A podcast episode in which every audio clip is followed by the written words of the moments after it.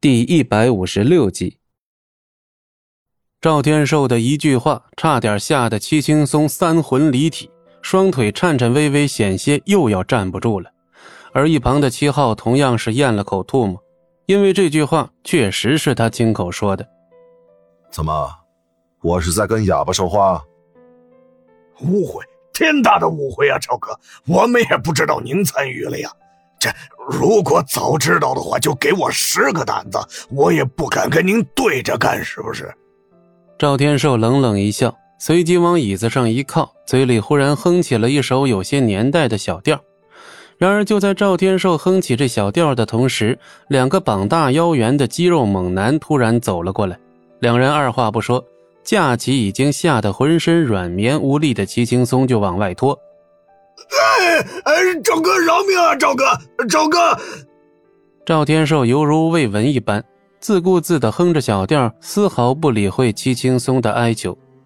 赵哥，赵哥，求求求您放过我爸一马吧！这件事跟我们戚家没关系啊。然而，无论戚家人如何哀求，赵天寿就像没听见一样。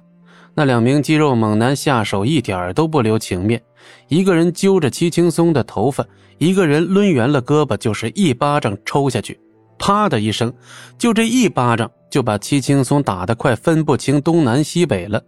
可那肌肉猛男毫不留情，又甩下了第二巴掌。别别别别打了，别打了，少哥，我我求求您高抬贵手，饶了我爸这一次。七号也顾不上别的了，扑通一声跪在赵天寿的面前。可即便如此，赵天寿却依然没有叫停手的意思。也不知道究竟抽了几个巴掌之后，戚青松整张脸肿的已经分不清楚是谁了，鼻子、眼睛全是血，牙齿都不知道被打掉了多少颗。现在呀，整个看上去就是一个猪头。赵哥，我爸他一把年纪了，经不住啊！赵天寿这才停止了哼歌。单手轻轻一挥，那两名肌肉男松开了戚青松。见状，七号赶紧上前去扶。只见他平日里不可一世的父亲都快被打得不成人形了。戚青松，以前我帮你办了那件事之后，你是怎么跟我说的？给赵哥做牛做马。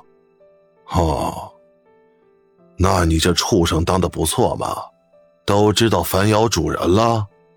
赵哥，对不起。今天我的手下稍微打了你几下，是不是记恨在心了呀？不是我该打。赵天寿这才露出一丝满意的微笑，缓缓站起身来，走到齐青松面前，居高临下的冷眼看着他。齐青松仿佛立刻明白了什么，强忍着心中的屈辱，俯下身去舔赵天寿的皮鞋。看到这一幕，七号的眼眶都快瞪裂了。他如何能容忍自己父亲被人这般羞辱啊？然而，无论心里有多愤怒，七号都不敢放半个屁。齐青松，别忘了你今天的这一切是怎么来的。这种事儿再敢还有第二次，可就没这么简单了。明白，明白。然后呢？季青松先是一愣。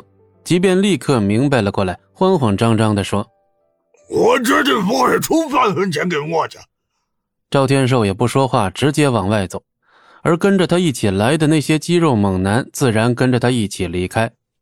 爸，您快起来，我给你擦药。到了这时，夏云平才缓过神来，也赶紧上去去搀扶戚青松一把，唯独莫小倩还站在原地一动不动。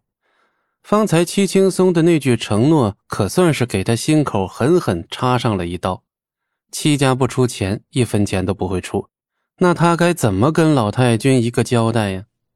莫小倩，你还站着干什么？不会过来帮忙吗？七号这一腔怒火，正愁没地方发泄呢，立刻冲着纹丝不动的莫小倩咆哮了起来。莫小倩一愣，这才回过神来，也赶紧去帮忙。阿浩。我今天可是答应过奶奶了，你你让我怎么回家交代啊？钱钱钱！你满脑子都是钱，除了钱你还知道什么？可这分明是说好了的，突然反悔的话，我总该……莫小倩的话还没说完，七号便恶狠狠地甩了他一个耳光，顿时打得莫小倩披头散发。交代，这就是交代！你敢打我？七号，你居然敢打我！你这么有本事，刚才怎么不去打那些人啊？二人眼看就要大打出手，戚家别墅里顿时乱成了一团。本集播讲完毕，感谢您的收听，我们精彩继续。